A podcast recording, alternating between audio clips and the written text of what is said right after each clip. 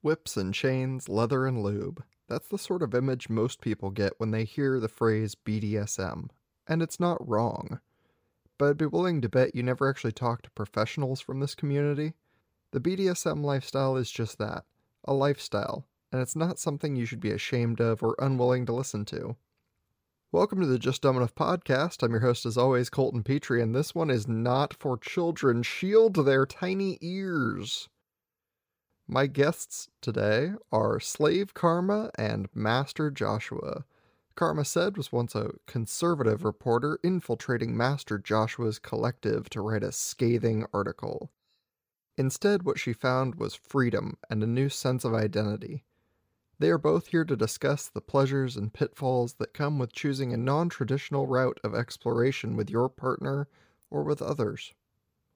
Breaking the fourth wall a bit today, these two are absolute champs because we did this interview, had really cool stories, and then lost the entire recording. And they still decided to come back just so we could do this episode for you, the audience. I'm so happy they came back and gave it another go. I'm still always going to be sad that we lost some of the great stuff from the first interview, but what we did here really ultimately is awesome, and I'm so happy that we could do it, and I hope everyone gets to enjoy it as much as I did both times. Let's get kinky.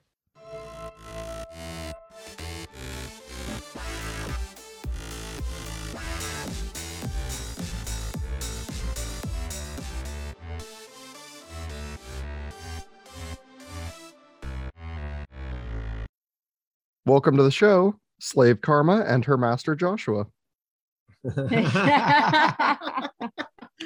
an ongoing joke. Uh when the book was going to come out, uh she said one day they're going to be like, oh, it's Slave Karma and her master, because everybody knows him, but I've been in the closet for four years. Yeah, no, that's great. Yeah, it's fun, it's fun. He made it happen. Yeah, I, th- yeah, I thank yeah. you for that, Master Joshua. Yeah, thank you so much for being on the show. Uh, why don't you introduce yourselves for the audience? So my name is Master Joshua. I, I'm sorry, my name is Joshua. I'm also known as Master Joshua in the B D S M and leather community.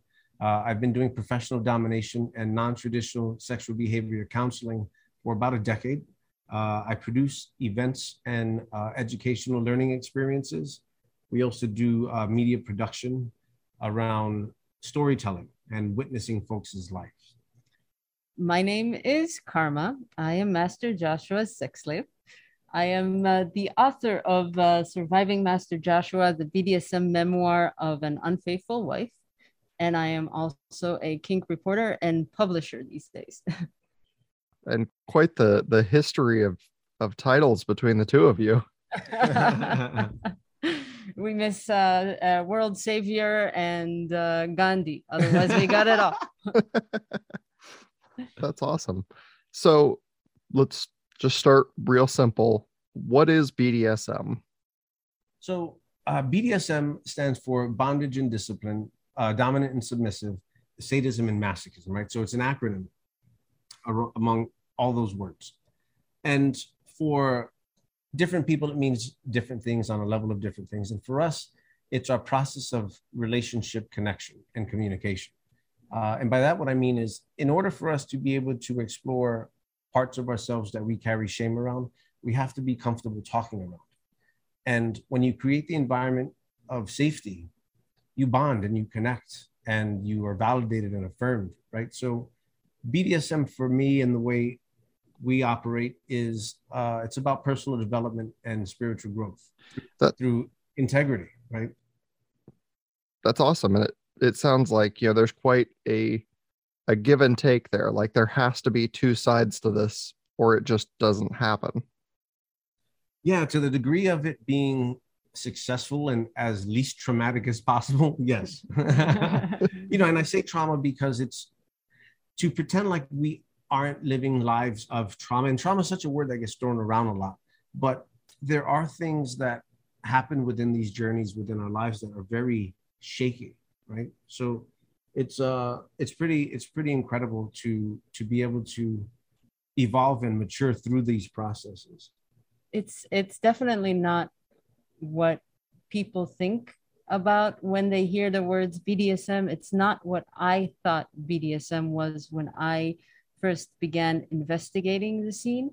It has a lot must, it, it comes with such a uh, sort of uh, mean and forceful and sort of like uh, almost like semi-criminal uh, halo to it. Like, I beat women up, ha ha ha ha. like, uh, it's, it's, it's very tender, really. It's very caring. And that is not something you usually see on the, on the label. Yeah, I think that's something we kind of get exposed to B D S M by, you know, whatever Hollywood wants to show us. And most of the time that is just like the quick glimpse into a side room where someone is like, you know, chained up and blindfolded, and another person just is standing there with a whip.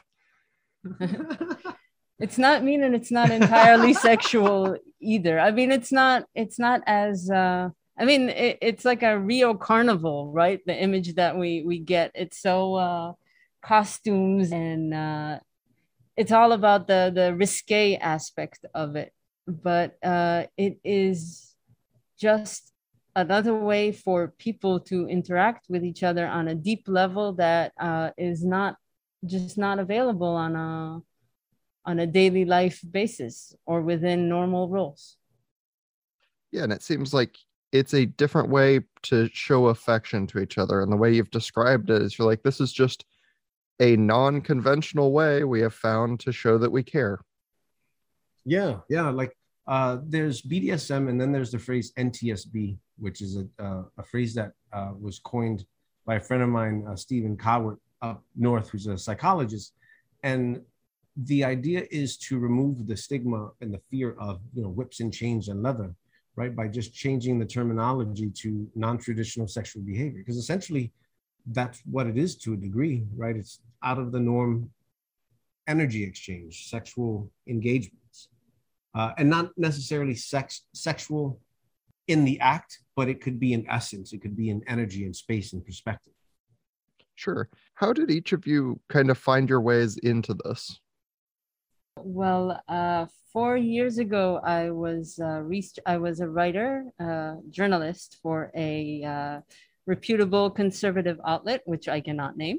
And I was doing research on a color story that had to do with religious people and kink. And um, a friend from work pointed me in uh, the direction of Joshua's then partner. And uh, they invited me to a uh, B D S M party so I can uh, research. I came to the B D S M party, and what uh, it spoke to me on a level that was way more personal than uh, a, a story. So I crossed that line from observer to participant um, pretty early on. And then, uh, well, all lines were crossed. Something I did not mention in the introduction, but is clear from the name of the book, is that uh, I'm married, I have kids, and this was not supposed to happen. This whole um, lifestyle change. I was not supposed to be another man's sex slave when I was writing that story. But I was the, the lifestyle really drew me, and uh, Master Joshua drew me as a both as a mentor and a friend, and, and as somebody who I had strong feelings too.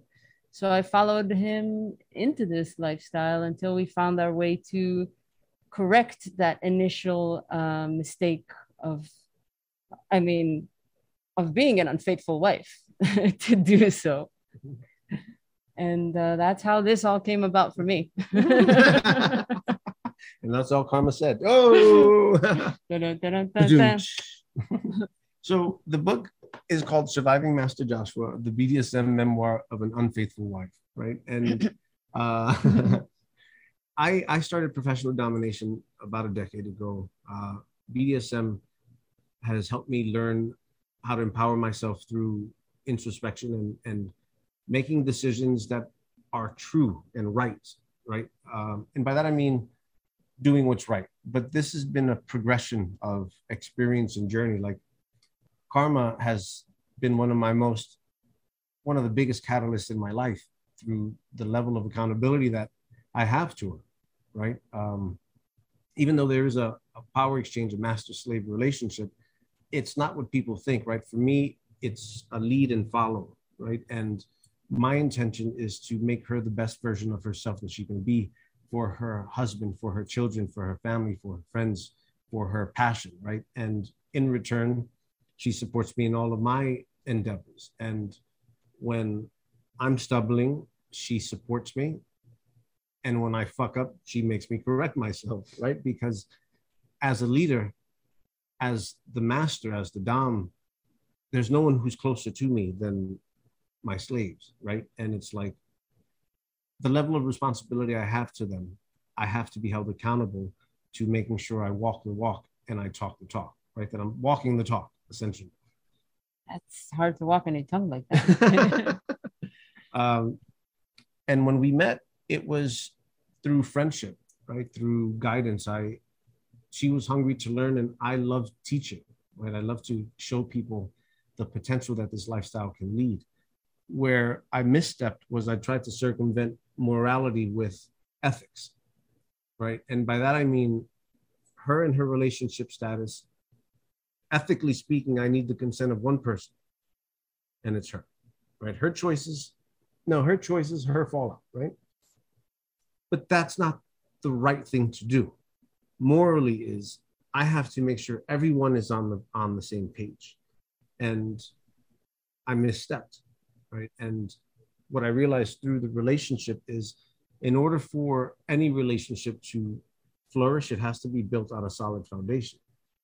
And that's heavily seen in the book and then discussed on the back end, I believe, around the importance of righting our wrongs and making sure that we are doing the best that we can in the lifetime that we have. There's a, a very... there's a place where you know what that you want something, and you know it goes against the rules, or it goes against the expectation, it goes against what you're supposed to be doing. And so that's where I feel growth comes from, my growth came from, is the way you try to deal with that conflict is is how you grow, because you can deal with it by kind of stealing uh, what you want, by kind of, you know, grabbing for it and hiding it and making it happen under. You can you can give up what you want because it contradicts the right thing, and then you're not growing. You can steal what you want, and you can and you'll have what you want, but then you're not growing. The only way to grow is make what you want the right thing by following the principles that you know are right. Essentially, yeah. It says, don't be a dick, right? Be a kind person and tell the truth. Right? And it took a whole book to get that. Seems to take some people a whole lifetime to understand not to be a dick. Yes. Yeah. Use it, but don't be it. Right. But you touched on a lot of important things there. And one of those was just like, you kind of stumbled into this relationship, and you were just going with what you felt was, you know, you wanted, and you had to correct some of that after the fact. How did that all work out? Hmm. Um, I'll that, start from the, the... Is that the part that's in the book? Right. It's, it's, it's, a, it's a really important part to the story on how do you right the wrong. Yeah. Sure. Here's the thing. I am still married. And I still have my kids, and I'm living with my husband, and uh, he knows I'm here, and he knows what I'm doing. And uh, our, what all our relationships are right now, fully consensual and agreed. And um, there's one principle that I now follow uh, as religiously as I can follow anything. And it's like, there's no lies. All right, we, we deal, the truth is unpleasant sometimes. We deal with it as it is, and we change, because it's, it's lying is where stuff veers from a path of, of living correctly. Like, I feel like you can do anything you want. You can be anybody who you want to be. There's no wrongs. The only wrong is being dishonest about it. Yeah, it's like, because what that makes me think is consistent truth. Right, the minute you deviate, and it's not lying, it's truthfulness, right? Because mm-hmm. you can omit and not necessarily lie, right? But it's not truth, and she held my feet to that fire once. Right? So it's like consistent truth. If if that's not present, doubt is present, right? And I don't, I, we can't afford doubt, right? When we're talking about life and, and making moves to achieve our goals and passion, right? We, you can, but it doesn't do anyone any justice.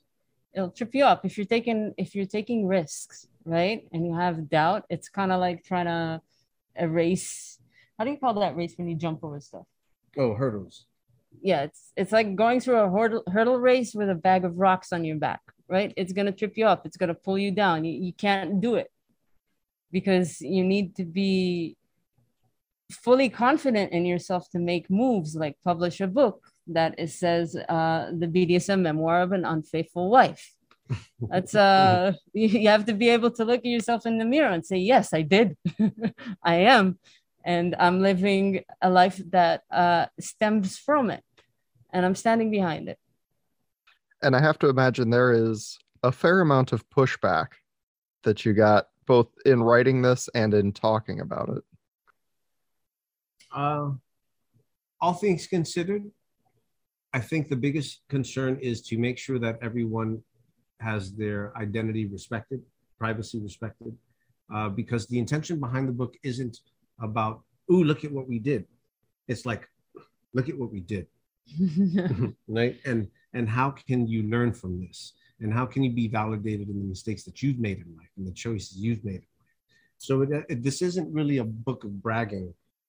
Uh, this is a book of hope, right? That you Thank can you. go through this process and come out on the other side, not unscathed, but bigger, right? Because I don't want a knight in shining armor. They haven't been in battle, right? I want my guy to come all fucking dinged up and shit, or my knight to come all dinged up and stuff, right? It's like, okay, they know how to throw down. Right. They've, they've been through it and they made it out the other side. Yeah. Yeah. So as part of that, you know, you have, like you said, you're married. You also have Master Joshua. Is there like a specific title or phrase that you use when you describe your relationships? Well, my husband is my husband, uh, and um, my master is my master. And uh, if if we describe the relationship with one, I use it as my uh, just my husband, and my master is a power dynamic, right? So it's uh, it refers to the the give and take between us, the roles we play towards each other, and uh, that would be the terminology I use. Yeah, yeah, yeah. Uh, so, like the the phrase uh, "sex slave" is relatively newish, right? And the idea behind that is it's not derogatory, demeaning in any way. Uh, what it actually is, because in a lot of these types of relationships, right, the dominant, whenever they ask, well, "What do you get out of it?" Right now, while sex sounds like, "Oh my God, sex," right? It is to the degree that it fills my cup to be able to express and be myself uninhibited with someone who can respect and hold the space for me so that I don't feel wrong for who I am. That's the space that karma holds for me, is allowing me to be who I, who I want to be sexually, right? And that that's not an easy feat, right? There's a lot of, there's a lot of life, politics, shame, history, religion, whatever we throw in there, there's a lot that prohibits folks from really being able to stretch out that stride with someone who they respect and they love and they cherish. Saying sex slave is much grander than sex slave, right? It's like, it's not porn, right? But she she gives me permission. Yeah, yeah, yeah, please, please. Um, I think it came about because um, I noticed after the book, before the book came out, uh, our relationship was kind of like a, a private. I never spoke up publicly. I never made uh, my presence known in a public way because the, I didn't want to. I had no reason to. But once the book came out and I needed to promote it and talk about it, I started introducing myself as slave. And I noticed that it it made me cringe a little bit every time when I said uh, slave, because while I'm happy to be Master Joshua's slave, something about the word itself is derogatory and has a derogatory history, right? And when p- other people said, oh, slave karma, uh, my inner reaction was like, don't call me slave.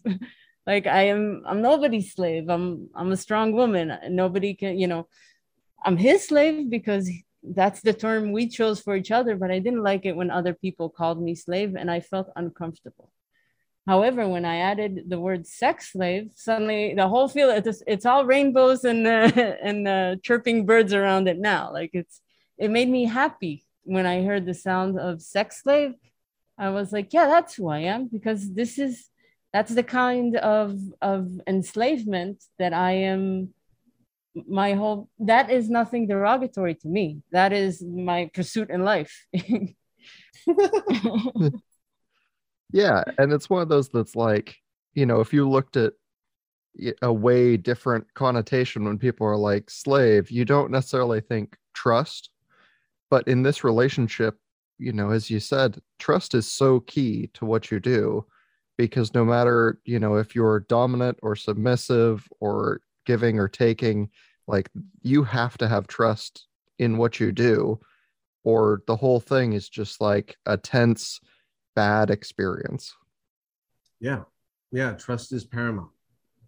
And it's true what you say. I mean, when you're no, I, I was uh, lucky enough to fall into Master Joshua's arms the moment I opened the door, but um, from the few times I tried to play with other men, the feeling of uh, just the overall tense and fear and and and and insecurity and and and just I I could not have I wanted to, I always I can't do it I never could uh, because it's so scary to do it with somebody who you don't know and don't trust. And I could see that, because, you know, the things you're doing, it's like there might be apprehension, like, oh, I'm a little scared of what's going to happen if they either don't know what they're doing or I don't know what they're about to do.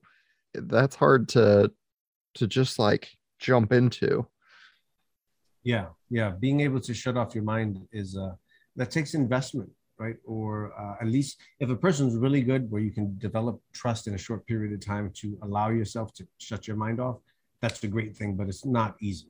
Right. That takes a lot of years of uh, just holding space for people.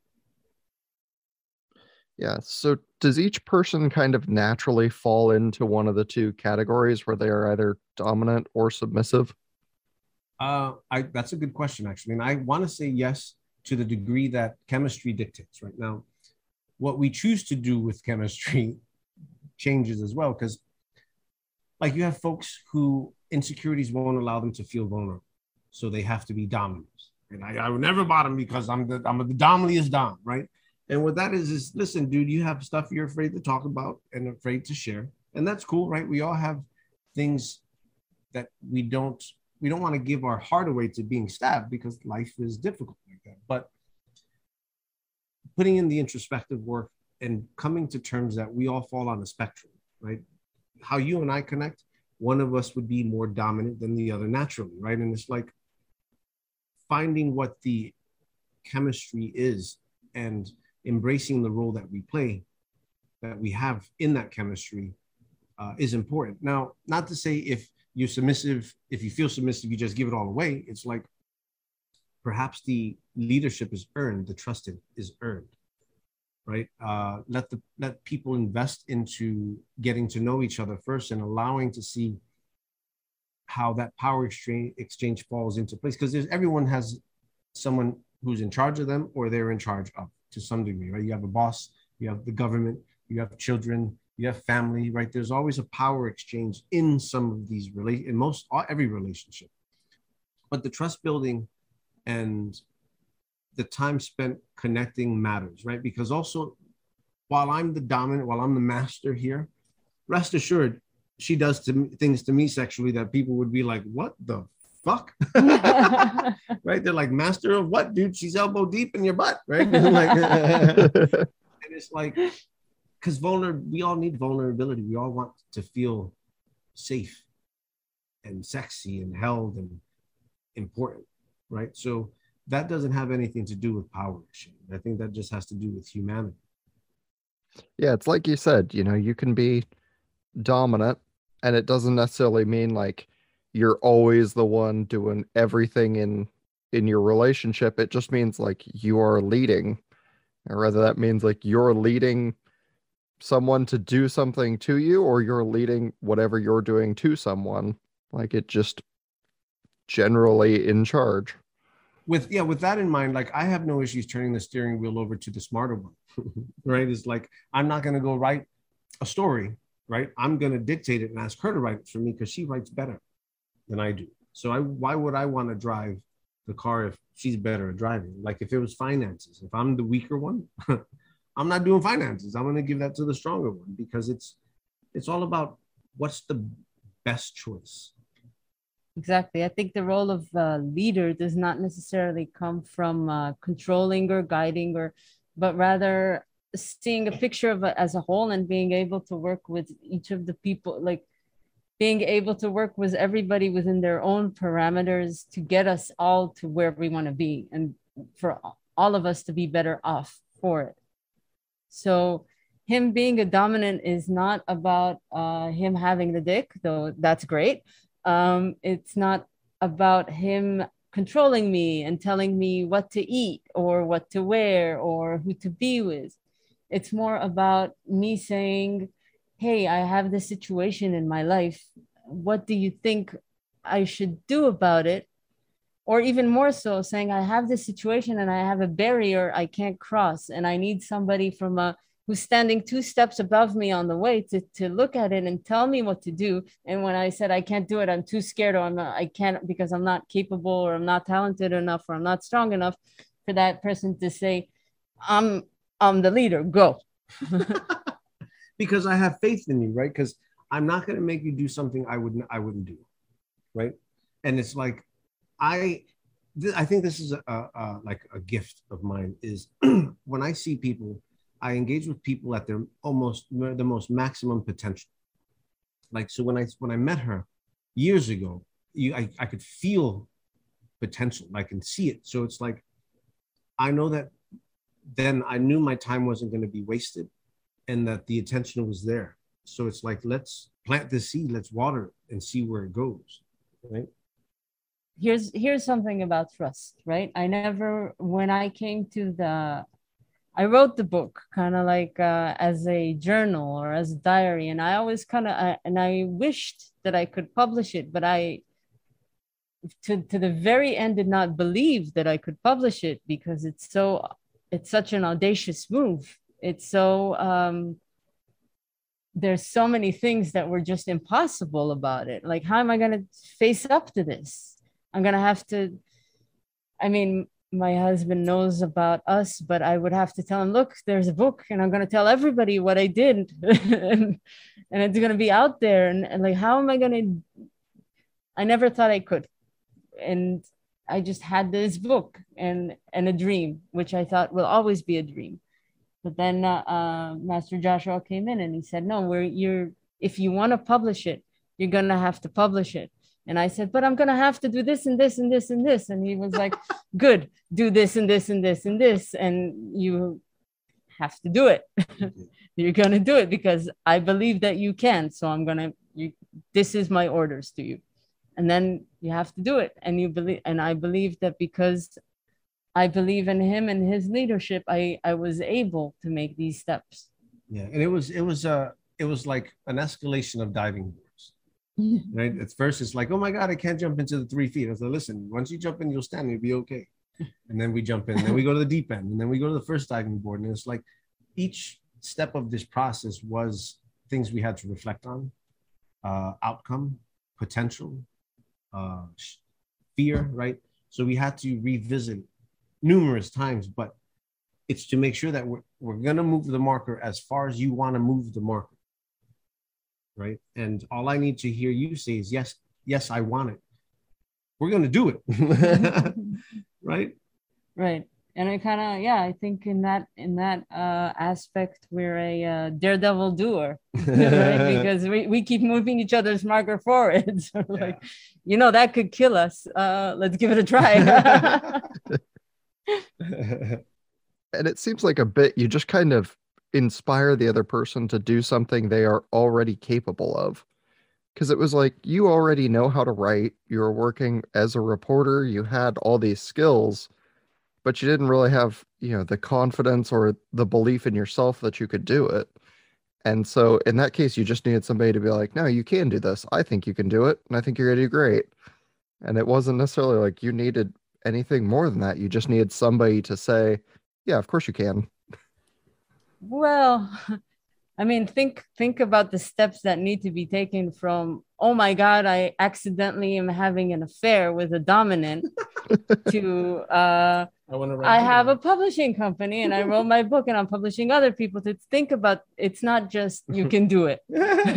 It's more like let's uh, it's more like mapping your way across the world. Uh, it's, it's like discovering a new continent. Yeah, because also a lot of it wasn't even not, none of it was planned, right? It was like, as the concepts grew, avenues opened, right? Ideas grew, and that's that's what it would like. It, it, it just evolved. It evolved over time, right? Because the book was initially a story. Yeah, it was initially an article. An article, right? Against him, but it turned into, you know, the book that it is now, and it really is like a a pro piece instead of, you know, like, man, look at how weird this is and how you, you know, you don't want to be a part of this. And now you're like, no, I'm a part of this. And I think, you know, does it advise that people get out and explore? I think what it does, what we witnessed, it validates a lot of people's emotions when it comes to relationships and failing and succeeding and the fear around it, right? Because all the feedback that I've heard is around the emotional attachment, people saying, I know, I know you because I felt what you felt in the book, right? It's kind of crazy how many people have, it's your story, tell it. uh, I can't tell it like him because he's a, uh, I mean, yes, people have been, they they come up to me and they talk to me like, like we're friends for a long time. And, uh, and I'm taken aback because they're like, I don't know you, but they do know me from the story because uh, it it lays bare emotional situations where uh, that everybody is uh, experiences or has experience with, but nobody um, nobody feels comfortable talking about, like yeah. cheating, or like self harm, or like uh, you know suicidal issue, you know situations where you're, I don't know what to do anymore. It's, it. It goes into very intimate stuff that people rarely report on, but I wrote it like a reporter. So was it an, it was important to me to, to just report from the field. I think that's the, um, the part of it that most people are drawn to, because it's not, it's not a kinky novel. it, it doesn't uh, try to get to any kind of, produce any kind of emotional. It's not there to, to be a piece of art. It's there to report on, this is what happens when you uh, put yourself in this situation, and this is how you can correct it, kind of. Yeah, and in that way, it's kind of very educational. yeah, no, it's it's uh, it's a memoir, right? It's the real story. Uh, it had to have been expanded in time, right? Because they. The editor said too much happened in such a short period of time that there's no way that could have happened. But it's like in this journey for folks, it's like speed. It's like going downhill or uphill, downhill, because uphill's slow. Going downhill, it just evolves and it un, it just unwraps itself. The best re- the best review I got was that it's an antidote to Fifty Shades, because yeah, yeah that was yeah. Because, by, by a lifestylist, by someone who's in the lifestyle and understands this stuff, like they read it and they were like, wow, this is what needs to be out there. It's impactful. Yeah, because I mean, Fifty Shades of Grey came out and suddenly everyone was like, oh, look how look how kinky the world could be. And that was yeah. just like where it left people. That was it. It was just like, yeah, there you go. They do that. Oh, look, you can open their, a woman's legs that wide. Okay, interesting. I think what Master Joshua does on his, when he interacts with people, is for them uh, and for him, but it's it's it's life-changing for them, and there's always so surprised when it when when it ends up changing the, when it ends up touching who they are, right? When they when when they come in for some kind of uh, weirdo, twisted sexual experience they were too ashamed to talk about, and they're like, I just want to get it out of my system, and you know, just try it, and and they end up being like, I feel like I found the part of me that was missing my entire life, and they're shocked about it all the time. And I get to watch it from the sidelines and see that uh, what he does and what is in B D S M is just, it's just a way to remove your, your armor and be who you are in the company of other people who affirm who you are. Mm. I'm not here to promote a book. I'm here to t- promote a lifestyle, because I want people to have that in their life. I'm not saying go ahead, buy a whip, be- beat up your wife. I'm saying if you have the pull, follow it, because it'll take you to a place you want to be. Yeah, and it feels like each thing, B D S M can be so broad at certain points that it feels like each thing could be its own life learning experience that you're growing who you are, because it's like, oh, have you ever been tied up? And you're like, well, no. And it's like, okay, well, you're gonna you're gonna learn something about yourself today. Yeah, I mean, even in the discussion of it, right? Because it's not, I'm gonna tie you. The question would go, go like, would you like to be tied up? Oh, I don't know if I'd like to be tied up. Well, think about it. Uh, I don't know if it'll make me feel safe or not. I'll feel vulnerable. Well, tell me more about that, right? So it allows you to process that. Or if the person says yes, and then you go and you start doing it slowly. And then if the person starts feeling a little uncomfortable, you stop and you check in. Well, what are you feeling? Do you need me to take you out? So it allows a person to process it and sit with, where am I? Who am I right here, right now? Right? Because sometimes it'll just bring up a memory from when you were a kid. And you're like, wait a second, that that's weird.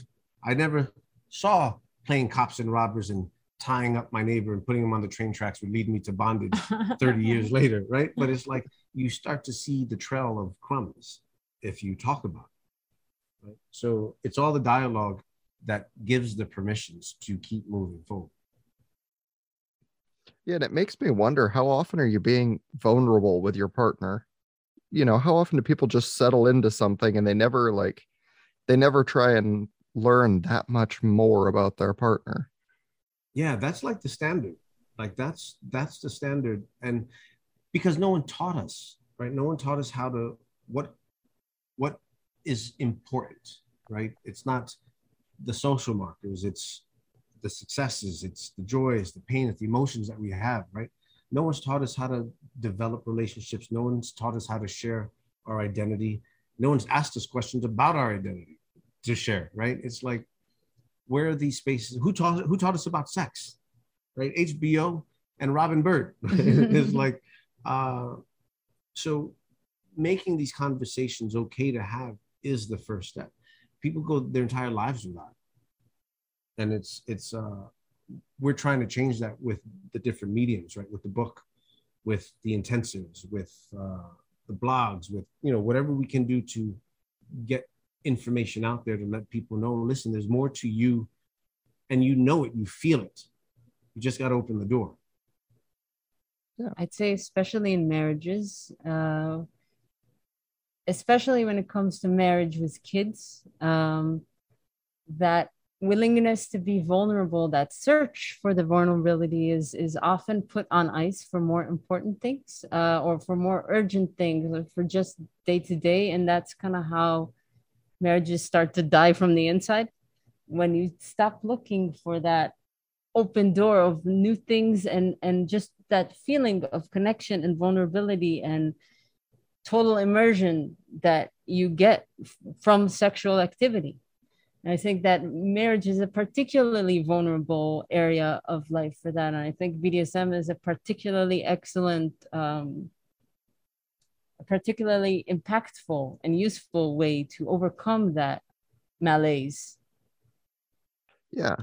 Do you have advice you would give if there's someone out there now that just says like, all right, I want to have this conversation with my partner about doing something, anything at all that's that's different from their norm. Do you have an advice as to how they bring that up? There's it's that's it's like there's a lot of variables to that. Um, there's a lot of variables to that because it's not easy, right? Depending on how long a person's been with the person, right? The longer you've been with them, and the less, like the longer that you've been with the person, the more uncomfortable it's going to be to open that door. Because what do you mean twenty years later you're, you're telling me about this, right? So it's a it's a scary door to approach. What I would what I would suggest is to find a sex worker, hire someone to talk with about it, right? Because there's dialogue that happens that you have to make the space okay for the person to hear what you're saying. It's not even. It's like you have to lead with your own example. Right? Uh, ah, it's it's really, there's such a long answer to this. This could be a whole podcast in itself, because it's it's a process of divulging information, but not too fast, right? But also asking probing questions without making the person uncomfortable, right? Without an agenda, right? Because ultimately what you want to do is you want to say, hey, look, this is who I am. Would you hold space for me to explore? Right. I guess that's, I worked through that one. So yes, that's what I would say. Uh, but hiring or connecting with someone who is involved in their own journey, in their lifestyle, not someone new, not someone just getting here, someone who's put in some years into understanding what these conversations look like, because you have to watch out for emotional landmines, right? Because how much of a person's past do you really know as well? Right? And is bringing this up going to emasculate or invalidate someone? Am I not enough? It has nothing to do with you. It has everything to do with me, right? And how can, I would love for you to hold space for me to talk about this and not feel ashamed. Like there's a lot of, there's a lot of particular language in those conversations that you almost have to have a dry run going through it. Yeah, I mean, it's like trying to find a, a counselor. Dude, for real. Like, if you want to do it successfully, hire someone to walk you through it. master joshua dot com. I was like, that was a shameless plug. No, but because th- when I get people who come to me who have partners that they've not told, before we work together, you got to tell your partner. Like, you have to, because you're not doing your relationship justice, and I'm not here to I, I learned the mistake. Yeah. like, like we're not going to do it again. I'm not going to do that shit again. And it's like, it's not as scary as you think, but you, it, it is, it, it's as scary as you fucking think, one hundred percent. But the repercussions may not be as big as you think they are, especially when you hold space and the person says, oh my God, me too. Mm-hmm. I just didn't know I could talk about it, because that's what ends up happening. Right? More often than not, they're both into something, because everybody's into something. You can get me anyone, sit them in front of me in five minutes, I'll have the answer, right? It's like, it's formula, it's math. It's just the space that we're holding to create it. I would say that first piece of advice would be, uh, if and when you fail, go keep on going from there, because it's going to fail a few times before it works. Uh, and, uh, The first reaction is, from what I see, is like, no way, never. That's not the final. The never is not final. And you can keep on uh, moving through there, because once you put the idea in that person's head, you know, let it settle in there, let it take root a little bit, and then revisit it again from a less scary angle. Just a no is not uh, a no. It's a... Uh, we have to walk around this obstacle uh, situation. You also have to be listening. Right? You have to be listening for the responses, and you can't be speaking with intention of getting what you want, right? Because it, then you're just strong-arming your partner, right? Right. So it's like, you have to listen. You have to hold space for them to experience whatever range of emotions they're going to go through, and understand that that's their right to feel that way. Right. So the language, the dialogue around these conversations is important. Right? It's very important. Yeah. And it feels like what you said, you know, a no is not necessarily a never. It's just, you know, in parentheses, for now, because yeah. of, you know, a day, a week, sometime later, they might come back and be like, hey, how important is that to you? Like, I know we talked about it, and I just kind of like shuddered and, and walked away because I didn't know what to do. And now I'm thinking about it and I'm like, is it, is this something you really want? Like the other question, like, oh, here's another thing, right? Instead of the yes, no, maybe, no, I'm not into that. Yes, I'm into that. Fuck that. What I want you to think about, whenever something new comes onto your table, I want you to ask yourself, how can this be enjoyable for me? Everything, right? Even needles, like getting, I hate needles. Oh, how can this be enjoyable to me? Uh, with a lollipop after, right? Right? So it's like, let's find solutions as opposed to ending at the problem. Yeah. And that, that could be any number of things, right? Because you're like, oh, I don't, I don't want whatever this specific thing is. Like, maybe I'd like to do that though. Like, yeah. Maybe I don't want it done to me, but maybe I'd actually like to engage in doing that. Yeah. Right. Uh, education, education is hugely important. Take local uh, classes, uh, research. YouTube is a great resource. What I would suggest is checking everything twice or three times from different perspectives to see what the commonalities are and figuring out those on the fringes of what you're researching, uh, because some people don't know what they're talking about and some people do, right? So you want to do a lot of research and experience things as the receiver, because it's not the same to do something to someone without understanding the emotional, the physical, and the mental processes that they're having. And there's another facet to this question uh, that um, if we're talking about something done in bed or some action or some uh, uh, fantasy, that's uh, one thing. But if we're talking about, let's say, opening up to other partners or opening up to other uh, genders, uh, that is a different thing uh, that is um, needs to be approached very uh, tenderly and cautiously, because that is is is is threatening to the other person's identity. Like your partner's self-identity is going to be, that's what my family went through. Um, it, it while my self-identity changed, it was shattering to my husband, to his self-image and, and self-identity.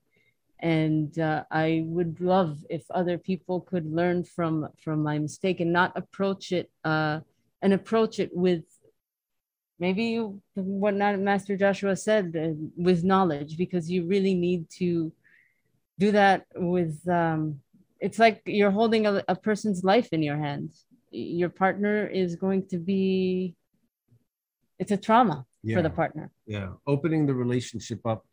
Uh, I would definitely suggest speaking with someone who could walk you through something like that, because like she said, essentially what's happening is you're, some people can take it as a devaluing, right? And as I've heard how people approach their partners, like it can, it's really traumatic. And it's the way that I've heard it from some folks is it's very self-serving too.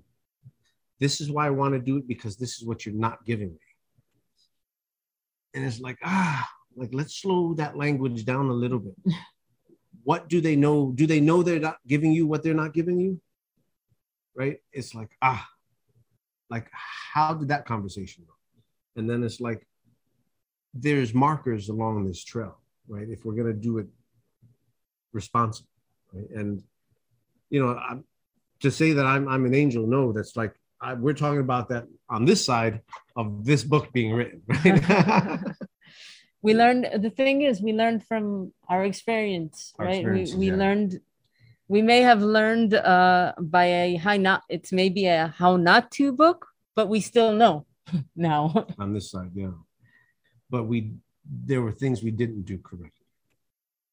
And that's the great thing is like, as human beings, we can learn from other people's mistakes as well. So, you know, there's an amount of wisdom to be taken in. But it goes back, you know, to what you had said earlier, where it's like, hey, does your partner know you're doing this? And they're like, well, no, I'm ashamed of it. And you're like, maybe that's what we should be working on today is why are you ashamed of this? Yeah, yeah. I've turned clients, uh, like session clients, B D S M, where they would come and sit with me and we do flogging and stuff like that. I've turned a lot of those clients into counseling clients because they didn't need my help. They didn't need my physical physical help. they needed someone to walk them through reconcilia- uh, reconciliation with their identity and or their relationship with their partners. The dildo, give it to your husband. Yeah, man. No, it goes in the butt this way. That could save a marriage. Yeah, and a life. And a life. Yeah, I mean, I assume a lot of that has to do with, like, you know, their own personal trauma or a self-image that they're not willing to let go of, where they're like, well, I'm not going to let my wife flog me because I can't be the weak one in the relationship. And you're like, boy, there's a lot to unpack in that sentence. yeah, yeah, yeah, yeah. That's exactly, that's exactly how it goes. Yep. Yeah. So if people are starting, you know, they've got their partners in on it with them, they're like, okay, we're both going to try new things. Is there kind of a good beginner friendly starting place that you recommend for people? Actually, I do. Here's another shameless plug. Uh, no, we host an intensive called People Before Kink. And the idea is uh, it's an introspective and spiritual journey uh, through the lens of B D S M, uh, through of self-acceptance, right? Holding space uh, so that we can learn what that process is. It's not focused on the technical stuff. It's focused on the conversations before the technical stuff. So uh, we have... Pro, uh, The intensive, we have a forty-eight hour version up to a five day version, right? And different spaces have different amenities. Uh, some of them are retreats. Some, like we're having one here in New York City next weekend. That's in forty-eight hours, you're going to learn what we do in five days, right? It's like, but it's it's exercises of conversation and communication. There's all types of uh, public, not public education, but education out in the community. Uh, you can find them through various sources like Facebook, Eventbrite, FetLife, uh, but read the descriptions and speak with the folks who have created the programs to see if those programs are what you're looking for. People get caught up in the technical aspect of it, and more often than not skirt around the psychological aspect of it. That's heavily important, right? Because if we're going to work through the shame, we have to walk through the shame to be able to communicate the feelings that are behind it, right? And if we're not having the space held to process the shame or to come from behind it, you're not going to get as far of the stride as you can, right? Because we're, we inhibit ourselves big time at the beginning. But it's it's a process, right? There's no wrong way to do it. Just do your homework. Yeah. Do you have any cautionary tales or like red flags that if people are looking for for things to avoid, where you're like, oh hey, there's yeah. this one thing definitely don't do? yeah yeah yeah if someone isn't willing to give you answers and treat you equally, avoid them. Right? If someone comes in with titles like I'm the dominant, I don't answer questions, leave them. Right? You're a person before anything else, right? Whenever you come into a space, no one is your dominant and no one is your submissive. You come in on equal footing everywhere. Uh, if you feel like you're not being seen and heard, leave, right? Put your time in and energy in somewhere else, uh, because respect and consent and equality is huge, hugely important if you want to maximize your investment. Okay? Yeah, I'd say that wraps it up. Awesome. So, moving a little bit further past this, if people have decided that they want more than just their one partner, they want to add, you know, either someone for themselves or someone for both, is this all just fall under, I know there's a lot of labels out there right now that I never know which one to use. Is this just like non-monogamy, or yeah. is it polyamory? Yeah. Like, is there a, a crossover in there? Or is there like strictly separate things? No, no, non-monogamy would be like the umbrella, right? Okay. Everything falls under that. It's the not one-on-one. Anything else comes under that. Uh, to introduce people, it's all different ways, right? Because B D S M isn't necessarily sexual. So let's say the man, the husband and the wife, right? The husband that doesn't want the wife flogging him because he doesn't feel like he could do that. What if he found a guy to do it for him? right, that is strong enough, because maybe she's just not physically strong enough to do it the way he needs it, right? So they would introduce a third person in to take that helm of being the person to flog the husband, right? There isn't a relationship sexually there, but there is exchange and a power exchange and trust, right? So to whatever degree they would be willing to label their relationship or, or comment on it, right? One could be the top and the other one could be the bottom for that, right? There's a lot of, there's a lot of nuance in these labels, and there's various term definitions for them, depending on who you're asking, how they view that word. I think uh, I, I would look at polyamory. I, the term I would use is non-monogamy, because there's many, many uh, titles for non-monogamy. There's many different kinds of non-monogamy. There's uh, uh, there's polyamory. There's a relationship anarchy. There's uh, solo uh, polyamory. There, there's many types of it. Uh, Google various types of polyamory to get a full uh, full list, basically. But um, it's kind of like a ship leaving the dock and going to the open ocean in a way. The relationship is the ship, right? It was safe in the dock. The waters were quiet. Nothing happened. Nothing could happen. And nothing ever happened. And that's kind of where many marriages just slowly sink. Polyamory is kind of like opening the, the door and letting the ship out into open sea. Now there's waves and there's uh, storms and there's rocks, and it might uh, um, any it might crash the marriage, or it might ruin the marriage, but you're on a journey now. You're going somewhere now. You're not just sitting in a dock and being uh, bored at the view not changing. Uh, you have a potential, a new potential now. And if a marriage can uh, can survive the pitfalls of that journey, which it can, if it knows, if it has a map, if it has a guide, it can. And if a marriage can survive that, it can become something so much bigger than just a marriage. It can become a, a life journey. Yeah, and there is definitely, I would assume, some pitfalls. Like, I mean, even in a strictly monogamous marriage, like there is still jealousy. So opening it up to like a third partner can definitely, I imagine, introduce some of that.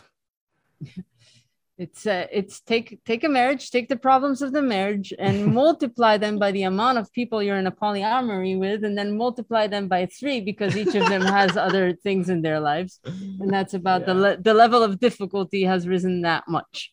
But so has the reward. Yeah, that's that's true. The the the relations you get you get what you give, right? If uh, if you're invested and your intention is to make to put in the best effort all the time, as best as you can, right? The the rewards that you can reap are like astounding, right? But you pay for that shit. Like there's a lot of of process processing and relationships and individually uh, goal setting, what's important to you, peace, you know, there, there's a lot of there's a lot of ways to it. But like you had mentioned earlier, uh, just a minute ago, around the marriage, right? Not to say every marriage is doom and gloom, because they're not, right? I've seen plenty of folks who stayed married without opening their relationships, who are able to find change and, and shifting in their relationship, but that takes work, right? That it's not, you just can't put that shit in cruise control either. Yeah, and it's one of those that you have to know what's right for you and what's right for your partner, because it's like, if you two are locked down, you know, like, hey, we both hate flogging, like, all right, maybe flogging is not the thing to introduce. And I'm using I'm using flogging so loosely because I have almost no definition for it. But it's like, if this is not your thing, I mean, then it's not for everybody. Like, you two, you don't have to do it. Yeah, exactly. Exactly. Yeah. It's okay to say I'm not into that. It's okay to say no. Like, it's okay. And it could be not right now. Yeah, it, it's weird that we have, you know, we have like, I have heard the phrase like ethically non-monogamous and polyamorous, and they're like, they are slowly spreading out into the culture where people are more and more aware of them. but it seems strange that we put so much stigma on what people are deciding to do in their private relationships. Yeah, yeah. There was a, like, for for me, for us, B D S M isn't what we do in the bedroom. Uh, but for some folks, it is, right? There was a, there's a conversation I was having with a local representative of the B D S M community. And they said, I don't need, B D S M is about the way I fuck.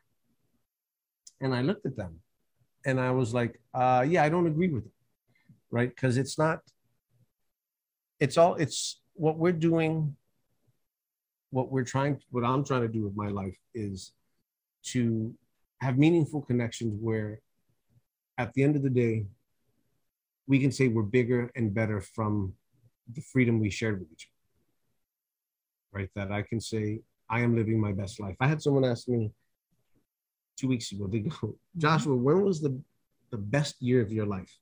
I said, it started three hundred sixty-four days ago, right? Because it's like, dude, now's the time to do it, right? But you have to do it with positive intention, everything with positive intention. Yeah. And that's a lot of the mindset. You know, if you want to, I guess if people want to come in and they're like, I know I'm going to have to put a disclaimer on the episode that's like, hey, look, it's not all sexual. Um, because every time I do anything, any episode that is vaguely sexual, like I had a porn addiction one, the minute after I put it out and like the notification goes up, I could see my subscriber count just dip a little. And I was like, man, people are because so... It's not un- all sexual or because it is all sexual? They want it to be more sexual? I don't know. But like, it, it came out and it said like, oh, porn addiction. And immediately people were like, I don't want to be any part of this. If this is how this is going to be, I'm not going to, I'm not going to listen to this show. And I'm like, listen to it. It's good, beneficial information. Why do you have to, like, if you don't want to listen to it, don't listen to it. But that's like, shame, dude. That's shame. Yeah. It's like, oh my God, they're going to make me like my virgin ears. Right. Well, I found that people are often, your, your, your question before, why do people care so much about what other people mm. do and who they are and, and, and how they, how they manage their personal life in, in regards to poly, right? Especially in regards to polyamory. When you define marriage by its boundaries, by its walls, it's offensive to you when another person does not respect those walls, because you're like, these four walls represent everything I believe in and the space I live in. And, and the fact that you don't respect these walls means to me that you don't respect the space within it. And I am saying marriage is the space inside the walls, and it's not, and, and it's not defined by the walls, but rather by the content. I think that's where where where the upset comes when people talk about polyamory, because people are giving up so much of, of themselves and who they are and what they want in life to stay faithful, right? That idea of being faithful. And it's offensive when somebody else just goes ahead and doesn't do it. And they're like, but why am I sacrificing so much? Why am I you know, giving up the best years and my best dreams just to protect the marriage when you can go ahead and, and, and, and pretend like, like, like everything works. And I'm like, it, it, it doesn't, but don't define the content by the boundaries, right? If you, it's, it's the disres, there's no disrespect in polyamory. It's, that's maybe the part that makes people so edgy about it or so uncomfortable with it, because it, it seems disrespectful to the idea of monogamy and faithfulness. Yeah. But we're doing the same thing. We're doing the exact same thing. We're just changing the rules of engagement to allow everybody in the picture to be happy within different rules. Yeah. And I think some of that is just like the culture that we live in has such a pressure that like monogamy is the only path. Because when I started looking at it, you know, trying to do my my due diligence and do some research, I found there's like eighty countries that have some form of like legal polygamy. So I'm like, well, that's a lot. I'm like, there's a lot of countries that are like, no, it's fine. And our country's not on fire and burning to the ground all the time. So it's uh, there's there's a lot of uh, each everywhere has its own issues, but uh, the the thinking is a little bit. Speaking as an immigrant, I'm not from this country. Speaking as an immigrant uh, in the U S, the the the thinking is a lot uh, more cons- tighter, a lot less freedom to set ideas sexually than in other places in the world, really. People who live here are not aware of that because you're born and raised, raised here, it seems normal to you. But as an immigrant, that was like one of the first things that really puzzled me. You know, uh, Americans, they seem to be uh, Hollywood, everything, movies, gangster there. It's all, it seems to be like such a alive and and uh, carefree place in a way. And then you come and you see people are have a hard time talking about stuff that seems very uh, normal and very natural and very part of life. But um, there's rules here that they're not, they don't exist uh, elsewhere, but they're not part of human nature. They're just culture. No, that makes sense. Um, I know I've kept you for a while. I had some listener questions, if you don't mind, that uh, yeah. The community was like, hey, what what is this? Um, let's see. The first one, why is leather such a big part of B D S M? So leather, visually, like culturally, uh, it's like a symbol of re- rebel. Where you remember the, the motorcycle jackets and the outcast, the guys that you didn't approach because they looked all vicious and mean. It's uh, it's like a calling card for folks. If you wear leather, it's to say, I stand out from society and I'm a safe space. Uh, general, that's a general response to it. There's layers to that answer as well, uh, but it boils down to the culture where, how B D S M and the leather culture got from uh, World War Two out in Europe and what was going on out that way to the States. Interesting. Let's see, the next one was, does B D S M leave scars? It can. It can leave scars. Uh, there are different types. Like some people are into scarification as a, a form of body release. And you have people who do body modifications uh, really well and do that. Uh, you can get scars from play. Uh, it depends on the person's skin as well. Like if uh, some people mark easily, and if they get into the sun, then it darkens the uh, the marks, and the marks can last for several years, if not forever. Right? But the intention isn't necessarily to leave the scars or to leave the marks. Sometimes that's just a byproduct of what's happening. Uh, sometimes it's intentional. And I think if it's something that you enjoy, I mean, I, I don't think you should feel any shame in that. Like, I've got some some scars that I'm proud of, you know, like, oh, sometimes they're more visible than others. And I'm like, yeah, that's that's one of my scars. I'll tell you the story. It's pretty boring, but like, I'll tell it to you because it's a thing. Uh, the next question I had, we had talked a little bit about before, and it sounds like bait to me. And this was that listener that asked, can I just ask my boyfriend to pour a candle wax on me from any candle around the apartment?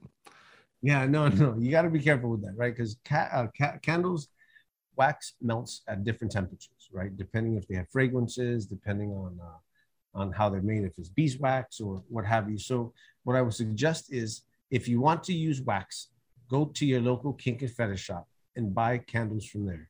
Speak with the sales folks to tell you how to use it, so you have some information firsthand from the vendor. Those candles that they sell at the fetish and sex shops are, they're there because they, they don't burn as hot as, let's say, uh, Febreze candle, right? Because those have perfumes in them and those burn at a higher temperature. Never use commercial candles, right? Just out of safety. Do research, check online, and find out the differences for your own safety, because you could maim yourself using the wrong candles. Another thing to consider is using a crock pot as opposed to melting it with fire, right? Because then you can control the temperature of the wax by melting it at a certain degree. And you keep the crock pot. You don't put the wax in the crock pot. You put the container that the wax comes in, like the glass jar mostly, in the water. And then you can test it for temperature too. Yeah. Yeah. It just sounds like such a specific way to ask a question where they're like, oh, you know, any old candle that we just find in the apartment. I'm like, someone has used the wrong candle. Yeah. Yeah.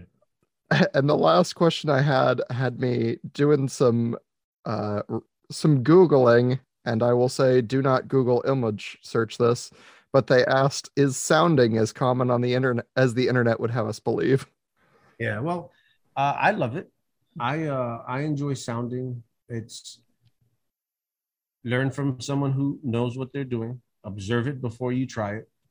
When you do practice it, practice it with someone who's done it before.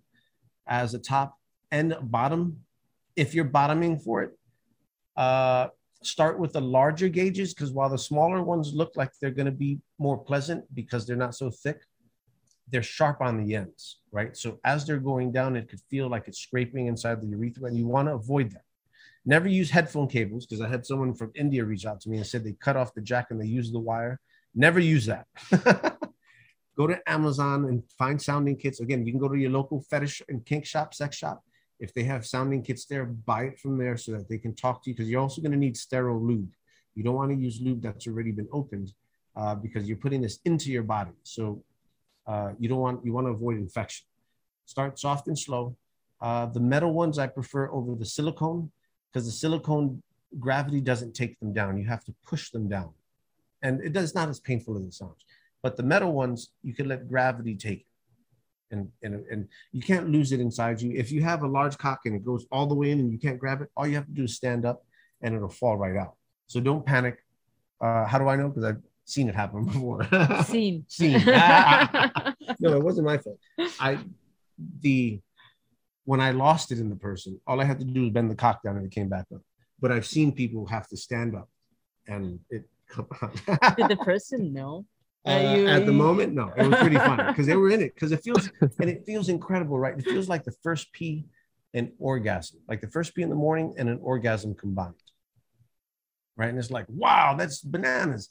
Just don't look at it happening because it's scary looking at it, right? Because it's like, oh my God, this big fishing rod is down in my pee hole, right? Because almost every male-bodied person has tried putting something in the pee hole at some point, and it was like, ouch. Right? Because whatever we used was abrasive, right? And it's like you felt the scrape and you're like, never again would I. Try things twice under an educated and informed eye and hand.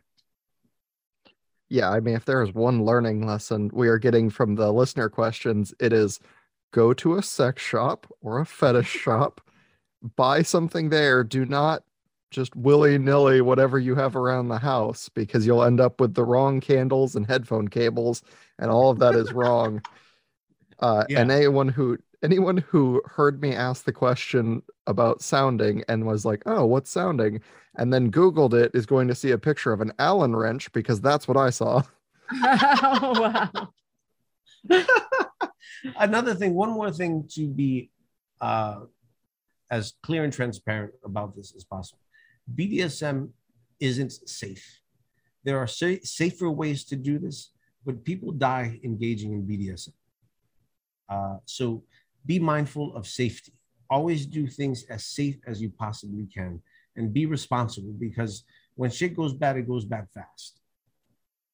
So be responsible. If you ever have to, if you have a doubt, if you should go to the hospital, go to the hospital, right? Uh, because it's, while our bodies are durable and they can take a lot and it's a lot of fun and it feels great, you have to be mindful of what you're putting your body through, and you have to be responsible for yourself and for your partner, and your partner responsible for themselves and for you. Yeah, and as you had said earlier, you know, you should feel safe about what you're going into. Maybe nervous, that might be a healthy thing from time to time, but you should still feel safe about what you're doing. This should not feel like nightmarishly scary, like you're going to die. yeah yeah unless that's what you're looking for, right? Because there's people uh that are into that stuff too, and they should feel safe too at the bottom of it. yeah of yeah, it. yeah And about the candles, uh if you're like me and had tried every candle on your house without going to a kink shop, because I did, uh don't feel bad about it, and most of them were actually fine. Most of them. Most, some right. of them are not. Some of them were. I'm like, oh, it was scented. Oh, what a thought. All right. Well, I have appreciated this immensely. I wanted to give you the time to, you know, plug what you do and where people can find you and the things they can get, you know, just give you some time for that. Awesome. Thank you.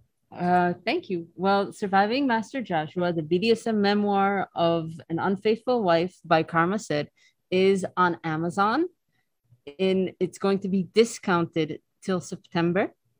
You can get it at a discount price. It's also on Barnes and Nobles and Google Play and basically everywhere else that there are books, you will find this book.